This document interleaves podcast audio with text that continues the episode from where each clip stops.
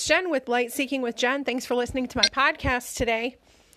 So, today we're going to talk about uh, in the wake, we're in the I would say precursor of the full moon energy, which is going to happen on Saturday here. So, what we're going to be experiencing, if we haven't already individually this week, is a real deep desire for letting people, situations, or projects go that feel like they're spinning their wheels and they're getting no traction, and you're feeling worn out, drained. Um, the energy can feel really stagnant and the people could probably be wearing your patience or you've come to the realization that um, themes or relationships or um, situations that are happening in your relationships right now in the past two weeks have brought you to like a deeper realization of where you stand with people. This is all part of this new moon energy that's going to prompt release and reset. So when we're pushing on the new moon as we are today um, and every day this week until Saturday, as we're approaching it, we are recognizing what we need to recalibrate, readjust to set our mission or our path back to right something along our path, something on our path or our course that we have been on since the new moon about two and a half weeks ago. Something in that new moon has set us off course. It could be a person, it could be a job, it could be a connection, it could be a group that you belong to. Someone or something has set you off, and you have gotten off track. Each one of us will have something different happen, but we will have been taken off track. And what we need to do right now is we need to recognize okay, this isn't a failure. I was prompted to recognize where I was brought off track, and now I'm going to recalibrate, uh, release this, let this go, come back to this connection, relationship person. When the time is right, they'll cycle back to you. And you're going to set your sails for whatever you were trying to manifest on that new moon two and a half weeks ago. So I was listening to someone that I follow, and they said something really compelling to me um, they said something that was very compelling to me that I felt like I really needed to share. And it really especially came up in my journaling yesterday about what to let go of over this full moon. So, what are you going to let go of? I think the key component of what we're releasing needs to be the question we need to ask ourselves is maybe we feel like we didn't do anything wrong, but the person that we're like letting go of or we need to move forward without, you know, they just, it's not that you have to end it and you can never speak to them again. It just means that maybe they don't need to be a, a part of your daily life. If they're not elevating you, if they're not inspiring you, if they're not cheering you on, if they're not all in for your passion, you know that doesn't it's not necessarily a bad thing but why do you need the stagnant energy of someone who's not fanning your winds and allowing you to take flight? So when this happens and you have these relationships or these connections with people and it feels like you realize or you you end with them you know you walk away from a meeting with them or getting together with them and you say they'll just never understand it or they don't get it or they're too shallow or they're not recognizing where I'm going that's the point you need to say to yourself it's okay to leave them behind for a while while you work on yourself. They can still be a part of your life. You can still have a connection with them, but maybe it doesn't need to be a daily one. Heck, maybe it doesn't even need to be a weekly one. And I get this question asked to me a lot like, well, are these people, how can I cut them out? I've been friends with them for a long time. Or how do you just X someone out of your life? Well, it's not like you need to necessarily X them out, but why don't you look at it like this instead? And now I'm getting to the point of the inspirational message that I received, and I'm going to share that with you. Instead of perceiving or looking at this as though the other person did something wrong or they can't live up to where you need them to be right now, how about looking at this like you need to become something different so that you can come back to this connection or this person later? Think about that. To me, it was profound. You need to become something different so that you can come back to this person or connection later and bring something different to the table. It's always perceived like when you're walking away from someone, oh, they didn't have what I needed or they weren't giving me what I wanted, but we never look internally. And I'm not saying that we're always the ones at fault when we walk away or when we let a relationship fall to the wayside. And I certainly am not trying to imply that we need to take the blame but I think the the automatic answer is always well they're not giving me what I need. What about if you looked at it like I can't give this relationship what it needs because I haven't evolved to what I need where I need to be right now. And maybe that is the reason for the separation. So in retrospect, when I heard that, I found that to be very compelling. I spent some time thinking about it. I even journaled about it. And what I received an intuitive message was that that that rings true for me that in multiple cases I can say that when I went back later the relationship was better served because I was a better version of me. So it isn't always about maybe what they couldn't provide or what they're not providing. And maybe that is the basis of why you feel you need to let that relationship kind of sit in a holding pattern. Maybe why you need to let that connection be like, okay, I'm going to take a step back now. But when you bring yourself to the table and say, instead of looking at it like the other person was totally wrong and you're totally right, I need to evolve higher. I need to be better so that I can better serve this relationship in the future. And and I think you'll find the answer in that is when that person cycles back around, when they come back up to bat with you again, right? When they come back up, it's like it's going to be an instant click. It's going to be like, "Oh my gosh, I'm so, you know, we haven't talked, yada yada yada, let's get together, blah blah blah." Or you're going to have an instant recogni- recognition of, yep, that was never for me. I let it go. I elevated. They never did. Time to move on.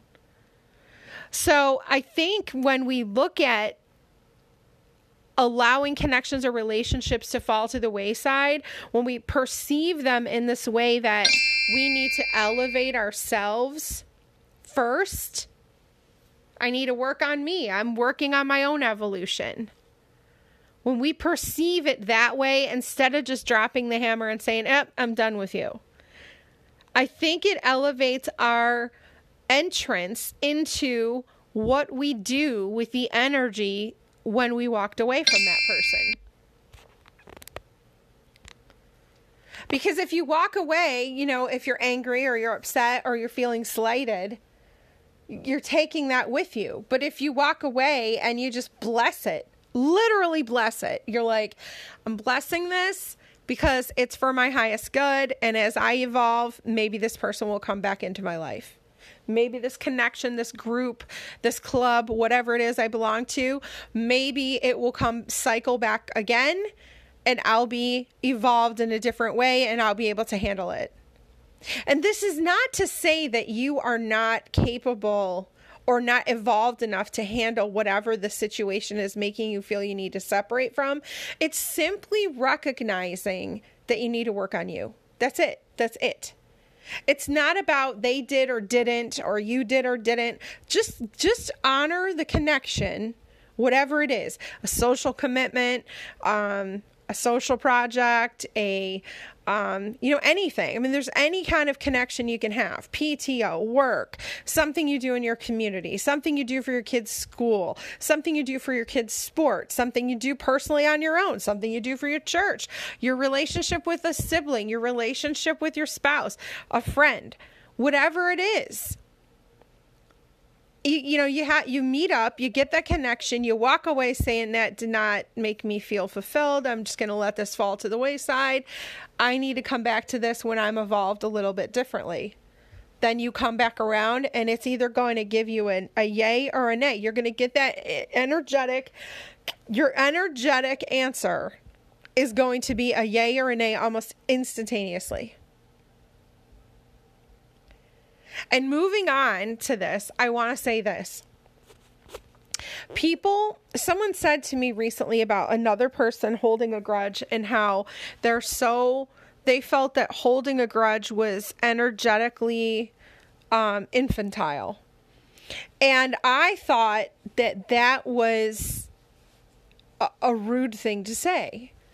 And I started to think about why this person was accusatory of this other person for saying that they're being energetically infantile for carrying a grudge. You know, instead of saying that you're carrying a grudge, why don't you just recognize that the energy hasn't been healed in that relationship or that connection? When you walk away with energy and it isn't healed, if it isn't been rectified, if the energy isn't rectified, if that energy isn't healed, when you walk away, that's the energy that creates a grudge. It isn't necessarily a grudge. You're begrudged because there there was a, a lack of balance. The lack of balance is what created the offset energy. So pay attention to that. Where do you feel slighted? Where do you feel that a grudge was held? And instead of making yourself feel bad, well, I had someone say this to me the last week one day. I feel bad because I carry this grudge, but I just can't get over it. And forgiveness is the ultimate is the ultimate answer, correct? But sometimes forgiveness is a funny thing. It takes us longer to recognize when we need to forgive someone.